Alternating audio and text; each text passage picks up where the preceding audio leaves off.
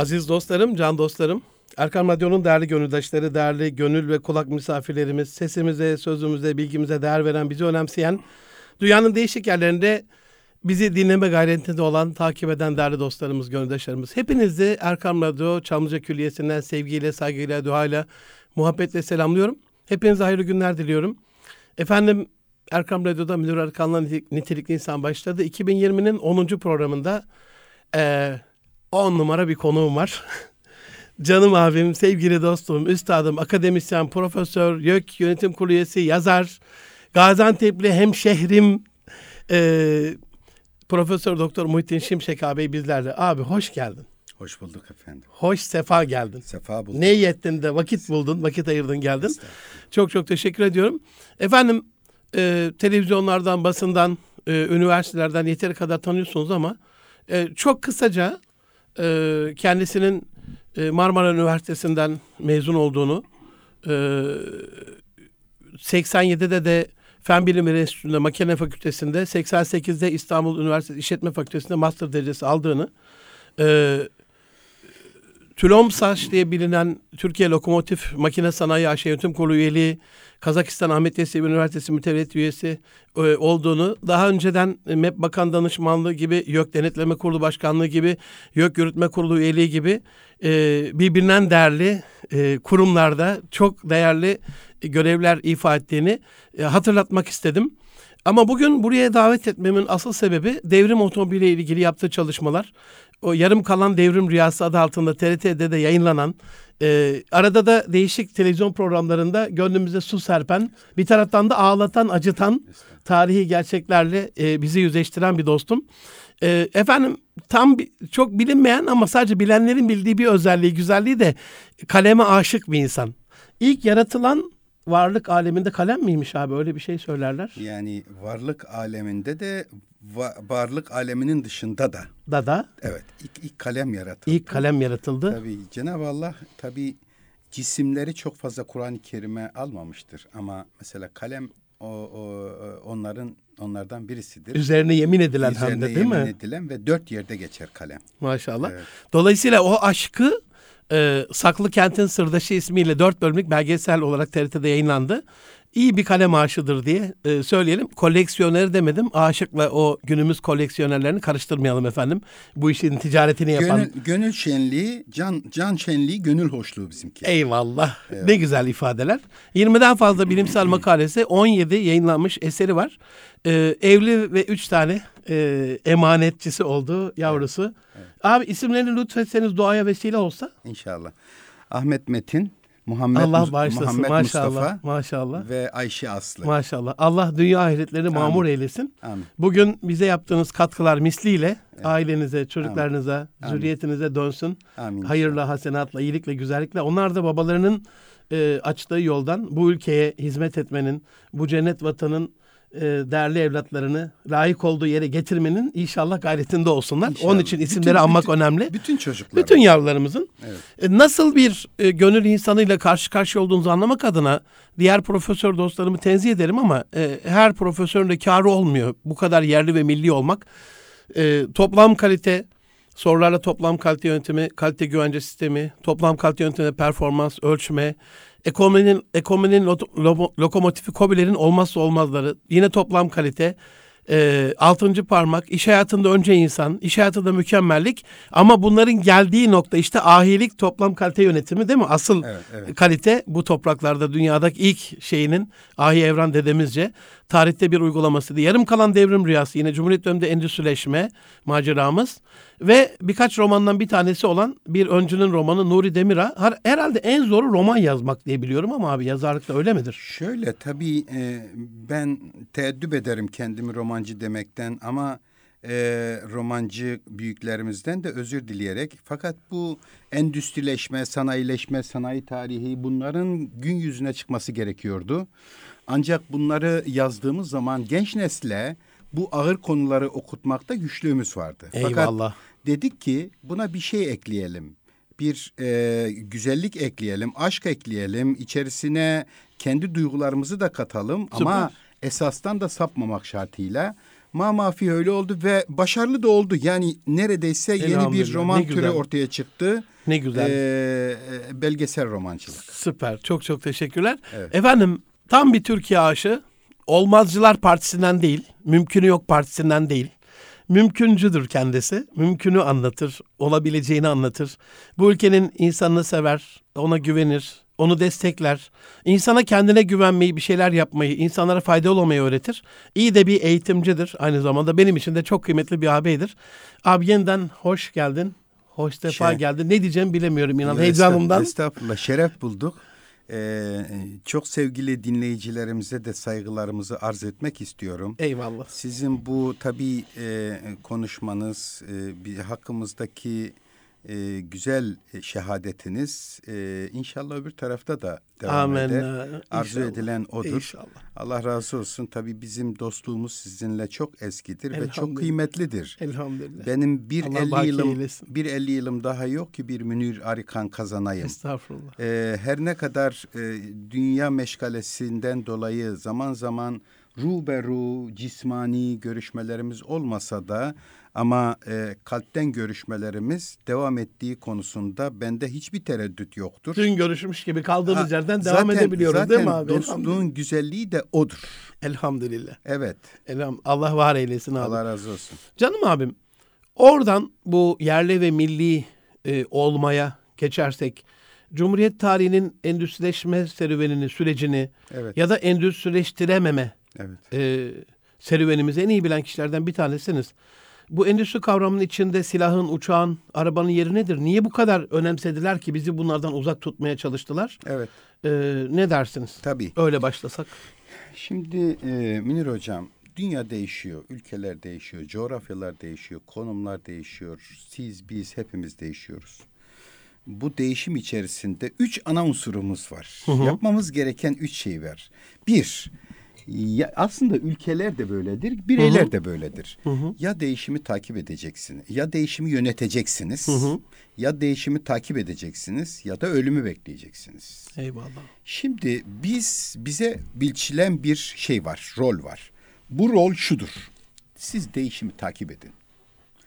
Ne ölümü bekleyin, Hı hı. ne de yönetin. Çünkü iyi bir pazarız da onlara. Evet, evet. Çünkü öldürmek de istemiyor, ondurmak da istemiyor.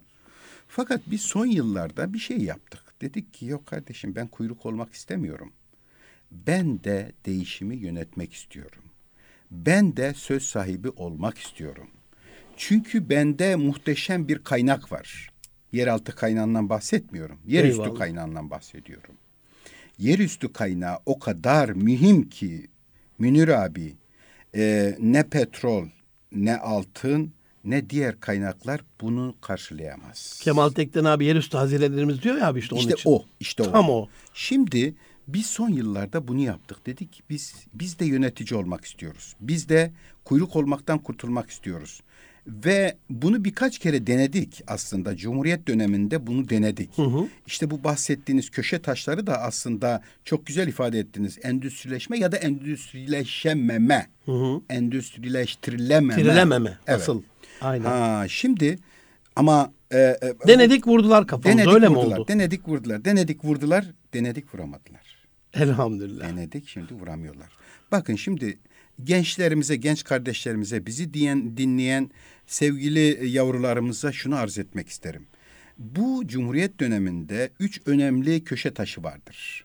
Bu köşe taşlarından birisi toplu iğnenin bile yapılamaz dendiği bir dönemde yani 1900 e, hocam 36'da 1936'da bu ülkede uçak yapıldı. O zaman henüz Airbus daha doğmamıştı. Airbus 70'te kuruldu. Ya. Doğmamıştı. Nuri Demirağ diye bir adam çıkıyor. Savaştan yeni çıkmış. Kurtuluş Savaşı'nı vermiş. Cumhuriyet henüz daha 10-12 yaşında. Böyle bir dönemde bir adam çıkıyor ve bu adam önce demir yolu döşemekle başlıyor işe ve ciddi anlamda para kazanıyor, müteahhit oluyor, ülkenin en zengin adamı oluyor. Türk Hava Kurumu kurulmuş. Ülkenin uçağa ihtiyacı var elbette. Teberru toplanıyor. Yani yardım toplanıyor. Münir abiye gidiyorlar. e, bütçesi 100 liraya müsaade ediyor. 100 lira veriyor. Muhittin'e geliyorlar. 150 lira veriyor. Mustafa Kemal Atatürk 5 bin lira veriyor. Vehbi Koç 10 bin lira veriyor. Öyle toplanıyor. Bu toplanan paralar içerisinde bir şey var ki o çok mühim. Ee, Nuri Demirağ'ın kardeşi ki Türkiye'nin en zengin adamı. Demirağ ismi de aslında oradan gelmiştir. 1270 kilometre demir yolu döşediği için. Demir ağın sahibi oluyorsun. yani. Tabii şöyle hani o 10. yıl marşında var ya demir ağlarla ördük yurdu baştan başa onun adına izafeten verilmiştir. Şimdi e, böyle bir durumda Nuri Demirağ'ın kardeşi Abdurrahman Naci Demirağ'a gidiyorlar. Diyorlar ki e, ülkenin uçağa ihtiyacı var yardım topluyoruz. İşte şu kadar şu kadar verenler oldu sen ne kadar verirsin? 200 bin lira veriyor. Deminki söylediğiniz rakamlarla bunu iz- dinleyenlerimiz bir 200 kıyaslasın. bin lira. Şimdi Abdurrahman Naci Demirağ ama bu kardeşi. Evet evet. Ama o günkü bütün basın günlerce şeyi merak ediyor. Acaba esas patron olan Nuri Demirağ ne kadar ödeyecek? Bahisler açılıyor. 500 mü? 1 milyon mu? Ne kadar? Nuri Demirağ gidiyorlar Münir abi. Benden kuruş işlemez diyor. Halbuki sosyal yardımı çok seven bir adam okullar, hastaneler, bir sürü bir sürü işler yapan bir adam. Ya nasıl olur diyorlar ya. Diyor ki ülkemin madem buna ihtiyacı var, bunu ben yapmalıyım. Süper. Ben yapmalıyım. Bütün mal varlığını hocam, bütün işlerini daha doğrusu tasfiye ederek, yanına 10-15 mühendis alarak, iki yıl boyunca Avrupa ve Amerika'daki motor ve uçak fabrikalarını gezerek, eş zamanlı olarak da talimat verilmiş Beşiktaş'ta bir fabrika kurdurmak için. Aslında etüt atölyesidir ama büyük bir fabrikadır. Uçak fabrikası kuruyor. Dönüyor geliyor dönemin en modern aletlerini, takım tezgahlarını alarak ve bir talimatnamesi var mesela bir işletme talimatnamesi bugün bile okuduğunuz zaman aklınız duruyor abi. Şimdi siz ben takip ediyorum. Allah'a şükür birçok yerde birçok işletmemize Estağfurullah. ufuk açıyorsunuz. Danışmanlık yapıyorsunuz. Ee, onu bir gözden geçirmekte fayda var. Ta 36 yılında hocam talimatname. Şimdi e, ve ihale açılıyor. Uçak uçak alım ihalesi devlet tarafından. Hocam 12 uçak 61 planör.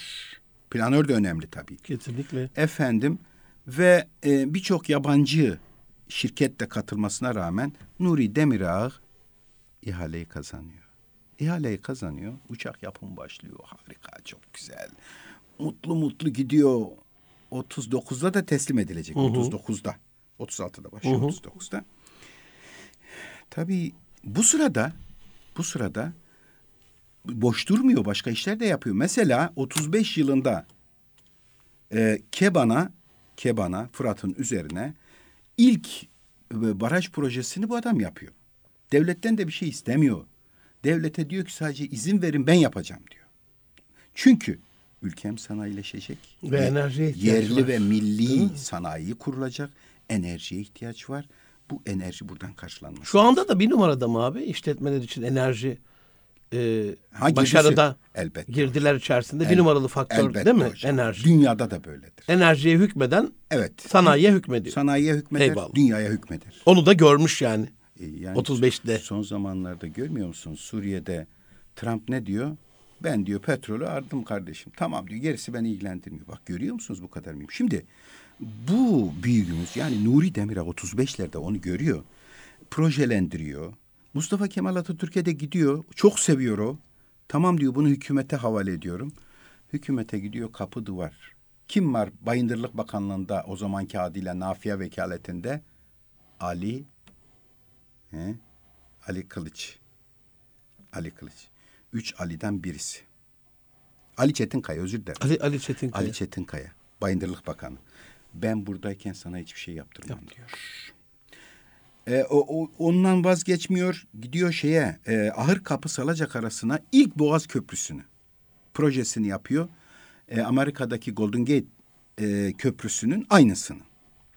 Ben kendi paramla yaptıracağım diyor yani. Gelin diyor şu e, İstanbul'un trafiğini rahatlatalım. Bir de o zaman şehir hatları Fransızların elinde. Onların para kazanmasını önleyelim diyor. Aynı bakan yine buna da karşı çıkıyor. Neyse 1939 yılında uçaklar teslim edileceği zaman efendim Atatürk ölmüştür. İnönü vardır. Milli şef ve deniyor ki bu uçakları ne yapın ne edin almayın. Kalsın. Parasını da ödemeyin. Ya nasıl olur? Uçaklar teknik spesifikasyona uygunluğu çıkmış. Ya. Yerli ve yabancı bütün şirketler onaylamış. Ama gelin görün ki uçaklar elde çürüyor. Mektup yazıyor milli şefe üç dört kere. Basında çıkıyor. Her her gün neredeyse mahkemeler devam ediyor. Dört sene hocam. Dört sene. Olmaz diyorlar. Biz bunu almayız. Ve ne yapsın şimdi o uçakları?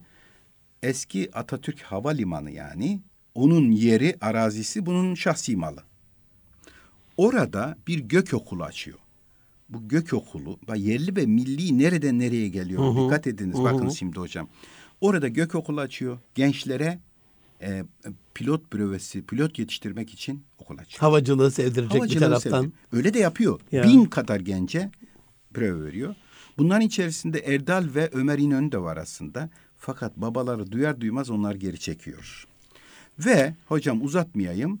Netice itibariyle e, bu uçaklar orada çürüyor. Bu üç dönüm noktasından bir tanesinde Evet. Kanun çıkartılıyor. Yurt dışı istiyor, İran istiyor, Mısır istiyor. Kanun çıkartılıyor, devlet sırrıdır diye ihracına da müsaade edilmiyor. Ve çürüyor. Nuri Demirağ da bir dönem, bir dönem milletvekilliği yapıyor ve sonra 57'de de ölüyor. Şimdi bu birinci adım. evet. Kısaca arz ediyorum. Evet. İkinci adım Aziz abim yine 1947 yılında bu sefer devlet eliyle Etimeskut Uçak Fabrikası kuruluyor. Etimeskut Uçak Fabrikası'nda 200'e yakın uçak üretiliyor. Hatta birisi Danimarka'ya ihraç ediliyor. Danimarka büyük bir uçaktır. Çok o. beğeniliyor falan diye çok de beğeniliyor. çıktı epey değil mi? 67 yılına kadar kullanılıyor o. Ho. Tabii. Efendim çok beğeniliyor. Birçok yerden de teklif geliyor. Fakat o da kapatılıyor hocam. Çünkü eee, şey Marshall yardımlarıyla beraber deniliyor ki biz, Şart var. Tabii biz müttefikiz. Biz size uçağı veririz ama siz tarım ülkesiniz. Şeftali, patates, soğan üretmeniz lazım. Hı? Üretmeniz lazım. Bunun için de pulluğa ve traktöre ihtiyaç var. Siz onu üretin diyor. Traktör fabrikasına dönüştürülüyor. Ve biz evet ikinci el kullanılmış uçakları alıyoruz falan. O da orada ölüyor. Üçüncüsü Üçüncü adımı. devrim Oo. otomobili. Ee, devrim olmuş yani ihtilal. Gençler şimdi belki bilmezler. Bir tarafta bu ülkenin e, bir başbakanı, iki bakanı ve onlarca milletvekili, yüzlerce bürokratı muhakeme ediliyor, yargılanıyor. Sonuç olarak da tabii üç kahraman asıldı. Allah bir daha yaşatmasın bu Amin. memlekete öyle Amin, bir şeyi. amin, Şimdi amin. böyle bir dönemde e, bir kongre düzenlenir. Otomotiv kongresi düzenlenir. 15 Mayıs, e, 15 Nisan 1961 tarihinde. O zamanki şartlarda bu otomotiv kongresi çok önemsenir ve e, bu bu kongrenin tertibinde görev alan Şükrü Erbaşkan'dır. Yardımcıları Yavuz Kansu'dur. Necmettin Erbakan'dır. Necmettin Erbakan o zaman Allah rahmet etsin tabii Amin. gümüş motorun başında genç bir mühendis, doçent ve der ki ya bu kongre iyi bir fırsattır. Cemal Gürsel'e ulaşalım, bunu davet edelim ve davet açılış konuşmasında da şunu söylesin desin ki yerli ve milli bir otomobil yapmanızı emrediyorum desin. Bunu dedirtti rahmetli Erbakan. Bunu dedirtti. Ve herkes, bütün mühendisler, oraya katılımcıların hepsi şok halindeler. Yahu biz nasıl edeceğiz? Yani Cemal Gürsel'in o açılış konuşması aslında çok sıkıcıdır. Bir açılış konuşması için uzun da sürer sayılır. Ama işte son cümle milleti yerinden oynatır. Ne yapacağız? Ne edeceğiz? Nerede yapılacak? Hangi teknolojiyle? Hangi mühendislik birikimiyle? Kim yapacak? Başlarlar. Ne zaman? Haziran ayının 15'inde Tülomsaş yani Eskişehir'deki lokomotif fabrikası en müsait yerdir. Oranın büyük bir büyük bir e, toprak zeminli hangarı vardır. Orada bir masa kurarlar. O masanın etrafında mühendisler toplanır 24 mühendis ve bunlar tartışırlar tartışırlar. Görev bölümü yaparlar. İşte karısör bölümü, şasi bölümü, bir şasi grubu, elektrifikasyon, motor vesaire. Uzatmayayım. Estağfurullah. 1961'in 29 Ekim Cumhuriyet Bayramı'na da yetişecek. Yani 129 günde çıkacak. Münir abi bugünkü teknolojide bile bir otomobil iki yılda ancak prototipi çıkarken orada çoluk çocuğunu ihmal etme pahasına. Ne büyük bir adammışlık ama. İnanılmaz. Ben bunların birçoğuyla görüştüm. birçoğuyla. Yerli ve milli ruh o olsa Bu, gerek işte. evet. Allah hepsinden razı olsun. hiçbir görüş fark etmeksizin Eyvallah. ayrım yapmaksızın bunlar e, yeni nişanlı olan var nişanlısını göremiyor. Çocuğu doğmuş çocuğunu göremiyor. Orada yatıp orada kalkıyorlar ve sonuç itibariyle yüzde yüz sadece silecek e, plastikleri ve lastikleri yani otomobil lastikleri ithal olmak şartıyla hocam hepsi yerli. Motorun civatalarına varıncaya kadar elle yapılmıştır. O zamanki teknolojiyle e, teker teker elle yapılmıştır ve muhteşem de bir otomobil. Bugün bile gidelim. Senin çok sevdiğini biliyorum abi. çok Böyle, seviyorum. Değil mi? Çok. çok çok seviyorum. Çünkü neden? O bir semboldür. Ya. Semboldür hocam. Otomobil yapmak evet önemli bir şeydir ama semboldür. Niye önemsiyorum biliyor musunuz? Şunun için önemsiyorum Münir abi.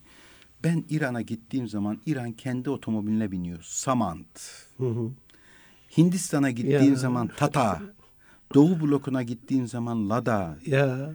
Ben kendi markama binmek istiyorum. Bu benim hakkım. Eyvallah. Bu bütün yavrularımızın hakkı. Bugün gelinen noktada bakın onu yürütmediler. Onu benzin az kondu dediler, yok dediler. Yürütmediler. Olmadı. Bu üç projede neticesiz akim kaldı hocam. Sonuçsuz kaldı hocam. Bunların her birisi teker teker saatlerce anlatılabilir. Eyvallah, eyvallah. Ancak ancak bugüne gelindiği zaman bugüne gelindiği zaman bakın şimdi bizim e, özellikle savunma sanayinde. Bilesiniz ki teknolojik gelişmelerin büyük çoğunluğu e, savunma sanayiyle ortaya çıkmaktadır. Tarihte de bu böyledir. Bugün de bu böyledir. Doğal olarak böyle seyir seyir gelişir zaten yani. Savunma sanayi çünkü insanların çok çok önemli bir parçasıdır. Bugün gelinen noktada şartlar bizi öyle bir noktaya getirdi ki Allah yapanlardan razı olsun. Amin, Allah amin. yapanlardan bin kere razı Amin. olsun. Bakın SİHA dediğimiz, İHA dediğimiz yani insansız hava araçları ve silahlı insansız hava araçları bugün görüyorsunuz şehitlerimiz geliyor. Bunları bunlar eğer bunlar olmasaydı şehit sayımız çok Çok çok, fazla, fazla olacaktı. Çok fazla olacaktı. Şimdi böyle bir durumda memleket evladı boş durmuyor. Kendi göbeğini kendisi kesiyor. Sen bana teknoloji vermiyor musun? Ben yaparım kardeşim diyor. Bu Kıbrıs Savaşı'nda da böyle oldu. Bugün de böyle. Paraşüt de vermediler Yarın o dönemde. vermediler. Ha Nuri Demirak ipek ipek böcekçiliği başlattı. İpek ipliğinden paraşüt üretti. Sanayiye sunmak için, askeriye savunmaya sunmak için Münir abi. Şimdi bu- bugün bugün bizde öyle bir şuur var ki bakmayınız siz zaman zaman eee, çok malayani gibi görünüyor olabiliriz. Ben ben bu fakir şunu gördü. Hep şundan e, sevmezdim yani kulağı küpeli, Hı hı. e, dövmeli gençlerimiz var görüyorsunuz. Onları sevmezdim. Ama biliyor musun onları da seviyorum şimdi. Hele bir sor niye? Bir sor Hele ki niye? niye? Hocam 15 Temmuz gecesi Ya. ben o çocukları kulağı küpelileri, kolu dövmelileri sokakta ellerinde bayrakla sokakta gördüm. He, kendilerini Mesele memleket meselesi Tabii, olunca kendilerini tankın altına attıklarına şahit. Şimdi böyle bir durumda ben onları artık çok seviyorum. Demek Eyvallah. ki ben yanlış düşünmüşüm. Demek ki şekle aldanmışım diye düşünüyorum. Onlardan hak diledim birkaç kere. Eyvallah. Yani şimdi bizim insanımız budur aslında. Biz milli mevzu olduğunda bugün tabii ciğerimiz yanıyor, şehitlerimiz geliyor. Bu, bu böyle ama yani vatan savunması böyle bir şeydir zaten. Elbette o gece mesela 3-4 gün önceki gece size yemin ediyorum ben 50 yaşını aşkınım beraberiz işte. Ee, bu bir hamaset değil ne olur yanlış anlamayın. Vallahi hamaset değil billahi hamaset değil. Belki cephede çok fazla bir işe yaramayız ama arkada bir işe yararız diye emin olun askere yazılmak gerekse yazdırırım kendimi. Eyvallah. Eminim siz de beraber eyvallah, yazdırırsınız. eyvallah. Amenna. Şimdi Amenna. e, bu milli ve yerli sanayi dediğiniz zaman yüreğimiz yüreğimiz birazcık soğuyor. Çünkü milli savunma, milli savunma e, şey milli savunma diyorum. Savunma, Savunma Sanayi, Sanayi. Başkanlığı İsmail Bey. Allah razı olsun Allah İsmail abiden. razı olsun. İsmen dua aldığım birkaç kişiden biri. Seminerlerde gençlere diyorum. Evet. Böyle bir abiniz var. Bak Evet. burada emin emin eğitim alıyorsunuz güvenli şekilde. Kesinlikle öyle hocam. Ya İsmail Demir Allah razı ismini olsun. zikrederim. Duaya vesile olsun. Selçuk Bayraktar'ın ismini Allah, Selçuk zikredelim. Bayraktar kardeşim. Bir parantez isteyeyim mi abi? Lütfen. Adı sanı bilinmeyen ama şimdiki gençlere bir şey olsun. Rol modeli. Dün Antep'te anlattım. Evet. 11 yaşında Muş'ta Mert Delibalta diye bir delikanlı vardır. 11 yaşında. Şimdi dinleyenler zihinlerinde canlandırsınlar abi. Dedemizin bastonu ucuna fötr şapkayı takalım. Askerin e, bomba arama dedektörü böyledir. Elinde yani değil mi? Aynı canlandığı zihinde şimdi Aynen. dinleyenlerin. Bu çocukcağız dertlenir. Vatan sevgisi bu işte yerli ve milli olmak. Dertlenir 11 yaşında 11 abi dikkat yaşında. buyur. Enteresan. Der ki ya niye bu askerlerin bacağı kopuyor? Niye bunlar şehit oluyor? Ben bir yazılım geliştirsem bu yazılımı şu anda sihalardaki akıllı yapay zekadan bahsediyor Selçuk abi. Evet, evet. Bunu onunla eş zamanlı düşünen ve de yazan kodlarını ve Allah bunu da yapan ve dünyada ilk defa bomba bulan casus dronların mucidi olan bu çocuğu Ay yürekten canım, alkışlıyor. Ay canım benim, ay canım benim. Cumhurbaşkanımız aldı himayesini hemen. Ay Allah bin benim, kere razı Allah olsun. razı olsun. Şimdi özel projelerde koşturuyor. Elhamdülillah. Hani diyor ya bütün Müslümanlar kafaya taksa esir mi kalır Mescid-i Aksa? İşte bu vatanseverlik bu oluyor herhalde. Bu oluyor. Yerlilik, millilik. O 26 kişi masanın etrafında farklı inançlardan olabilir ama bu vatanda beraber yaşıyoruz. Hiç şüphe yok hocam. Şimdi bak, bir biraz önce dediniz ki Antep'teydim dün. Eyvallah. Bak Antep, Antep savunmasında Antep kendi soba borusundan ya soba Ya. borusundan tenekesinden silah yaptı ya. Ve dışarıdan hiçbir yardım almadan kendi savunmasını gerçekleştirip düşmanı püskürten Fransızları tek vilayetimizdir. Eyvallah. Tek vilayet. Şimdi orada o Antep'te eee Mennan Usta vardı. Bilirsiniz. Allah gani gani rahmet eylesin. Genç Bilmez yaşta miyim? vefat etti. Bilmez? Mennan Usta'nın uluslararası sanayi fuarlarına girişi yasaklandı. Yasaktı. Çünkü ilkokul mezunu. Ya. Allah buna öyle bir göz vermiş ki hocam. Gittiği fuarda ka- kamera falan çekmesine gerek yok. Görmesi yetiyormuş abi Görme. değil mi? Görmesi yetiyor ve 100 metrekarelik o şeyde, o alanda bunu hemen üretiyordu. Üretiyor. Ya. Böyle bir insan gücümüz var bizim. Şimdi öyle bir haldeyiz ki, bugün öyle bir dönemdeyiz ki Münir abi. Eskiden, eskiden bilgi, bilgi binlerce yıl sonra ikiye katladı kendini. Ya. 1900'lü yıllara gelindiği zaman yani buhar gücünün birinci sanayi devrimidir o. Sonra elektriğin ikinci sanayi devrimidir. Sonra dijitalleşme üçüncü sanayi devrimi. Bugün 4 Endüstri 4.0'dayız. dördüncü sanayi devrimi yani yaşanıyor. Şimdi binlerce yıl geçmiş insanlık bilgisini ikiye ancak o zaman katlamıştı. Sonra 50'li yıllarda hocam onlarca yıl sonra hocam 2000'li yıllarda şimdi 4 yılda bir katlıyor kendini. 2023'te kaç günde bir katlayacak biliyor musunuz abi? Kaç gün? abi? 73 günde. 73 günde olacak. 73 günde bir dünya bilgiyi kendine katlayacak. Bilgi mühim. Gençlerimize bunu arz etmek isterim, anlatmak isterim. Bilgi elbette mühimdir. Fakat bugün bir tehlikeyle daha karşı karşıyayız. Bu tehlike benim tabirimle teknoloji bağımlılığının ötesine geçerek teknolojik obezite. Güzel bir tabir abi. Allah razı olsun. Teknolojik obezite. Şimdi ben kiloluyum. Doktora gidiyorum. Doktor bana diyor ki Münir hocam Diyor sen diyor kilolusun kardeşim önce bir egzersiz yapacaksın. Diyet yapacaksın diyor. Veriyor listeyi elinize. Başaramadın mı? Olmadı diyor. Bak şimdi bu karaciğer yağlanmam var, bilmem Ya, ne var. ya. Glokopajı dayıyor. Yani neyse yani bir ilacı dayıyor. Daha olmadı mı? Baba olmuyor diyor. O zaman cerrahi müdahale yapacak. Yani şunu arz etmek isterim. Diyor ki bu obezite bir hastalıktır ve bu hastalık olarak kabul edilir. Bunun telafisi için de tedavisi için de ne gerekirse yapılır. Oysa bugün teknolojik obezite henüz hastalık kabul edilmediği için gençlerimizi avucunun içerisinde kıvrandırıyor.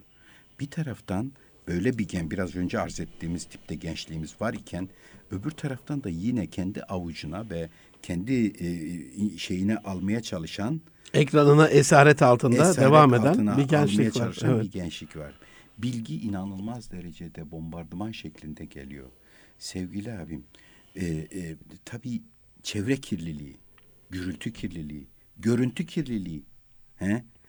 Bunlar ne- Gıda kirliliği, gıda kirliliği, bunlar Nesil ne- kirliliği, bunlar- genetik hepsini yaz abi işte. Bunlar ne kadar tehlikeli ise en tehlikelisi bilgi kirliliği. Çünkü Amenna. bombardıman şeklinde geliyor. Eğer gencimiz bunu özümseyip, süzgeçleyip katma değer haline dönüştüremiyorsa bu tehlikeye dönüşüyor. Yani o çocuğumuz, Muş'taki çocuğumuz Ya. berrak bir düşünce kendine kanalize etmiş. Muhteşem. Diyor ki ben sahip olduğum bilgiyi bir yere kanalize edeceğim ve buradan katma değer üreteceğim diyor. Ve başarı elde ediyor. Elhamdülillah. Ama öbür türlü her taraftan gelen bilginin içerisinde bocalayıp kalıyor. Öyle bir bilgi kirliliği içerisindeyiz ki neyin doğru, neyin yanlış olduğunu bilemeden sürüklenip gidiyoruz. Gençlerimizi bundan korumamız gerekiyor. Çünkü çünkü dünya artık büyük bir köy haline geldi. Eyvallah. Köylerin bir özelliği var malum haliniz. Köylerde herkes herkesten haberdardır. Yahu Münir Efendi gübreye attı mı acaba? Muhittin Efendi sabah namazına niye gelmedi? Zirai donatımda gidildi mi? Hepsi- Anında köylünün dilindesindir. Anında. Anında. Dünya artık bir, bir köy haline geldiği de- dediğimden Murat budur. Şu anda iki saniye gecikmeyle, üç saniye gecikmeyle dünyanın öbür ucundaki herhangi bir hadiseden anında biz Eyvallah. vakıf olabiliyoruz bu mevzuya. Yani bunu bugünkü tabirle şöyle e, özetlemek gerekir. Küreselleşme diye bir kavram var artık. Globalleşme diye bir kavram var artık. Bu küreselleşme ve global ya da globalleşme bizi avucuna almış durumda.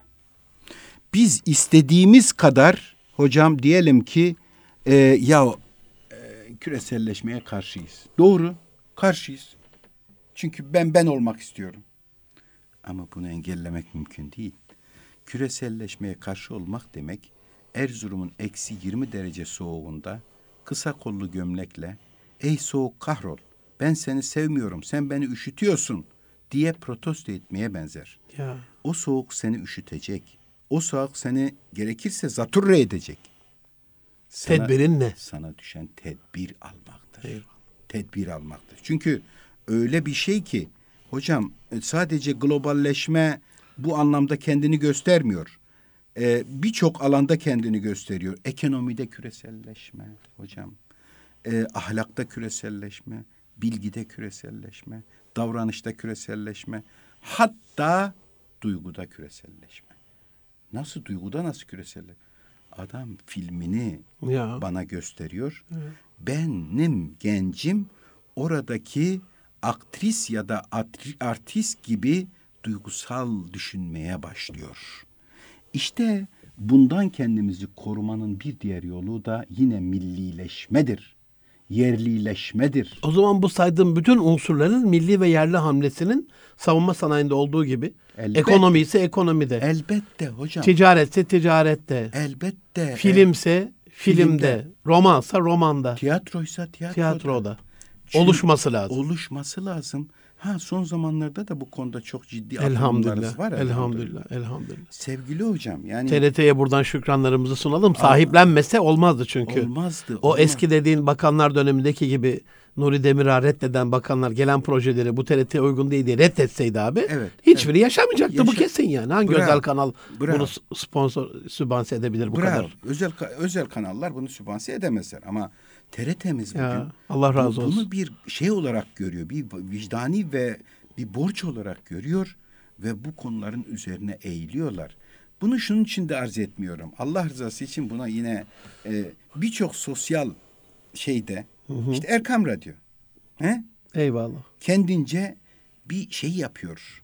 Allah razı Bir- olsun. Bir, bir, bir, faaliyet yapıyor ve bu faaliyetle toplumu aydınlatmaya çalışıyor.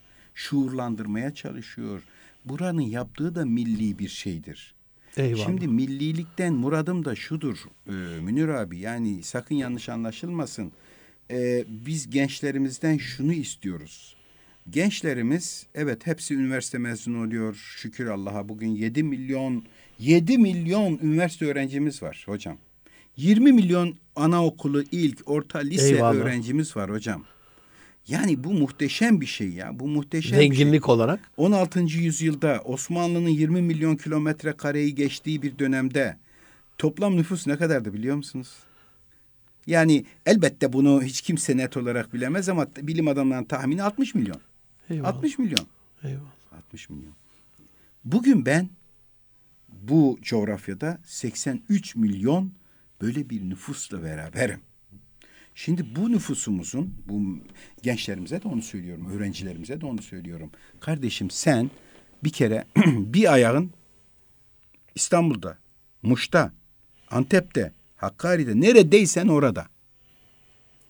Diğer ayağın dünyada, Tokyo'da, New York'ta, Londra'da, Berlin'de dünyayı kucaklayacak bilgi birikimine, donanıma, lisana Lisana, tecrübeye sahip olman lazım. sahip olmaktır.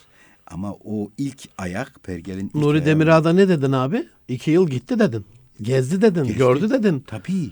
tabii. Allah da dört ayette gezin diyor zaten. Dünyayı gezin. Gostirofilarda ayetlerin hepsi o değil mi? Git, gez, gör, anla, ibret al. ibret al. İlim neredeyse hadis de odur. Amenna. İlim müminin yitik malıdır. Nerede olsa alır çıkartır. Amenna. İlim Çin'de dahi olsa gidin alınız. Olayım ola Ha şimdi şimdi hocam öyle bir öyle bir hale geldi ki öyle bir hale geldi ki artık rekabetin parametreleri değişti. Her alanda savunma sanayinde değişti, tarımda değişti, turizmde değişti, normal sanayide değişti, değişti, değişti. Artık 60'lı yılların rekabet parametresi olan üretim sadece üretim yok. Sadece üreterek Mümkün değil. Mümkün değil. Çünkü çünkü 70'li yıllarda maliyet unsuru devreye girdi. Yani üreteceksiniz ama düşük maliyetli olacak. Üreteceksiniz, düşük maliyetli olacak ama kaliteli olacak. Sonra hızlı olacak. Hızlı çünkü beklenti hızla değişiyor. Arzular, talepler hızla değişiyor. Eyvallah. Bugün 2000'li yılların en önemli parametresi ise yerli ve milli olmakla beraber iyi bilgiyi iyi organize etmekten geçer. İyi bilgiyi, bak şimdi sağlam bilgiyi iyi organize edemezsek hocam dağılır, savrulur, gideriz. Abi acizane ben 20 yıldan beri ama hilafsız bu yüzyılın organizasyon yüzyılı olduğunu düşünüyordum. Bak bu çok güzel oldu senin bunu söylemen. Sağlam bilgiyi iyi organize etmek zorundayız. Evet. Allah razı Ama olsun. e, itiraf edeyim 20 yıl önce sizi dinlediğimde de bu benim kafamda yer etmişti. Bugün ben de bunu kullanıyorum. Hatta Estağfurullah, neler- estağfurullah, bunun estağfurullah patenti abi. Estağfurullah abi, biliyorum. canımsın benim. Evet. Estağfurullah. Canım abim, bu dediğin süreçte şimdi çok sevmediğim bir bölüme geliyoruz. Son beş dakika. Bir Eyvah, taraftan da eyvah. yani bir taraftan da bitiyor ama olsun. Sevindirici bölüm şu. Bitiyorsa yenisi başlar. Bir daha davet ederiz. Bir daha gelir Muhittin başımız- abimiz. Şimdi bakıyorum işte dünyanın 10. ekonomisi olma hedefimiz vardı. Şimdi 18'lerdeyiz. En değerli 31. marka e, ilk ona bakıyorum işte Amerika şu anda 20, en son 26 trilyon dolardı marka değerinde. Çin 21 trilyondu. Gayri safi milli hasılaya bakıyorum 21 ile bitirdi 2019 21 trilyon Amerika 16 trilyon Çin. İşte 5 6 trilyon Japonya, 5 trilyon Almanya. Yani bu bunlara baktığımda 57 İslam ülkesi de Japonya kadar 6 trilyon. Ee, böyle bir dünyada Türkiye'ye düşen bir özel bir görev var mı? Neden önemli Türkiye? Bu toprakların insanları neden sahip çıkmalı? İstersen bununla bitirelim. Elbette. Şimdi tabii önemli bir istatistik söylediniz. Yani ekonomik olarak çok değer üreten ülkelerden bahsettiniz. Tabii bu ekonomik değer üretmenin yolu da yine bilginin organizasyonundan geçiyor açıkçası. Bakın ben size bir şey vereyim. Aha. Ee, bilginin patente dönüşmesi hususu yani sevmediğim bir tabir ama e, yaratıcılık ölçüsü dedikleri şey Aha. üretilen bilginin Japonya'da Japonya'da hocam 500 bin makale çıkar. Bu günlük 1361 adettir. Dakikada 0.9'dur. Uzatmayayım. ABD'de dakikada 1.4'tür. Almanya'da 1.8'dir. Türkiye'de Türkiye'de e, 163 dakikada birdir. Bak bak. 160 163'te biriyiz yani Japonya'nın ya da 180'de biriyiz. Bu Ha, anlama 180, geliyor. evet, bravo. 180'de biriyiz. 180 0.9'sa. 180'de biriyiz. Şimdi burada bize bir görev düşüyor. Allah da oku demiş bilgiyi önemseyerek ilk emirde. Ek emirde okuyor. Bize bir görev düşüyor. Bize dediğim kim? Minür Arıkan'a bir görev düşüyor. Eyvallah. Muhittin Şimşek'e bir görev düşüyor. Allah razı layık. Çünkü Allah bize bir şey nasip etmiş. Demiş ki ey kulum sen e, kendini ekmeğini gençlerden, gençlerle beraber olmaktan, onlara kendini ve düşüncelerini anlatmaktan kazanacaksın demiş. Üniversite hocalığı sadece e, ders verip çıkmak değildir. hocam. Amenna. Üniversite hocalığı sadece bilim üretmek de değildir hocam. Üniversite hocalığı aynı zamanda toplumun sorunlarına çözüm aramaktır da. Amenna. Bugün siz de aynı görevi görüyorsunuz. Bakıyorum İnşallah, fıldır fıldır inşallah. gençlerle Dualarla. beraber oluyorsunuz. Dua buyurun inşallah. Yüzlerce gence ulaşıyorsunuz. Orada bu gençlerimize üniversite mezun çok öğrencimiz var, çok gencimiz var, düşünen çok insanımız var. Bunların düşüncesini bir yere kanalize etmek gibi bir e, misyonumuz da var aslında. Bunu bu çocuklara vermekte güçlüğümüz var. Bunu şunu demek istemiyorum. Denilebilir ki ya bu kadar üniversite mezunu var ama bunlar aynı zamanda işsiz de kalıyorlar. Öyle değil. Dünyada da böyledir. Yani üniversite mezunu olmak demek, eline bir anahtar almak demektir. Bu anahtarla siz açacağınız yerleri açarsınız. Bir artık üniversite mezunu olduktan sonra iş bize düşüyor. Eyvallah. Burada şey mi kastediyorsun abi? Üniversiteli olsun, 11 yaşında Mert Delibalta gibi ortaokul talebesi ol. Önemli değil. Sahip oldukları bilgiyi kanalize edemiyor derken odaklanamıyorlar mı? Proje üretemiyorlar Hayır, mı? şey, İnovasyon yapamıyorlar. Neyi Yapamıyor. kastediyorsun? sen? Odaklanamama Odaklanamıyorlar. Var. Ya şey üniversite mezunu değildi işte yani Mennan Usta Allah rahmet eylesin. Ya, üniversite ya. ama odaklandı değildi. makineye. Odaklandı. Bir şeyi gayeye hayal olmazsa hocam bir gayeye hayal yani vizyon dediği şey budur aslında. Vizyon olmazsa her şey illüzyona Bir vizyona sahip olsunlar ki illüzyona dönüşmesin Evet, bu. illüzyona dönüşmesin. Çünkü son zamanlarda zaman bitecek ama son zamanlarda birçok e, modern kavram var. Vizyon, misyon, koordinasyon, delegasyon, otomasyon, motivasyon bunlar güzel kelimelerdir de. Ama bunların altı doldurulmazsa olmaz. Altının doldurulması için de bizim yani yetişkinlerin gençlerimize çok daha fazla eğilmemiz. Evvel emirde çocuklarımıza, Eyvallah. sonra talebelerimize, Eyvallah. topluma eğilmemiz gerekiyor. Allah razı olsun. Aslında ben öğretmenler, aileler ne yapsın diye e, üniversite profesörlerimiz hatta ne yapsın diye birkaç son soruya ayırmıştım. Toplam cevabınız oldu. E, bir son bölümde şöyle bir şeyle bitiriyoruz abi. E, bir tavsiye ya bugüne özel. Bugün ben Erkam Radyo'ya geldim. Münir kardeşim programında Muhittin Şimşek olarak şunu dedim gittim. Çok şeyler söylediniz. Bir sayfa not aldım. Böyle bunu ben sizden sonra da paylaşırım gelecek hafta inşallah. Evet. Duaya vesile olur abi. İnşallah. Ee, bugün ne yapsın şu anda bizi dinleyenler bu yerli ve milli olmakla alakalı? Bugün hemen bir şey yapacakları bir şey ne tavsiye edersin? Şunu. Yani sadece yerli ve milli olmak değil tabii. Öncelikle bizi okumasını isterim. Yani bizden murat şu, gençlerimiz okumuyorlar. Amin. Bunu bunu bir tespit olarak söyleyeyim. Bakın şimdi günde sadece 10 sayfa, 10 sayfa 15 dakika demektir. Günde 10 sayfa Gün- okumaya başlayın Hocam efendim. yılda 3650 Evet. sayfa demektir bu. Günde 10 sayfa okuyan bir adam ayda bir kitap, bir buçuk kitap demektir. Ne olur gençlerimize yalvarıyorum. Okumayan bir adam, okumayan bir adam küt olur. Estetik olmaz. Onda kalbi selim de olmaz, aklı selim de olmaz. Zarafet de üretemez, Za- medeniyetli olmaz o zaman. Üretemez, Üretemez. hocam. Eyvallah. Üretemez. Evet. Yani ve bu çocuklarımız dikkat edin ya boşanma oranları niye son zamanlarda bu kadar arttı? Çünkü digergamlık kalktı. Kalktı. Digergamlığı bana ne öğretecek?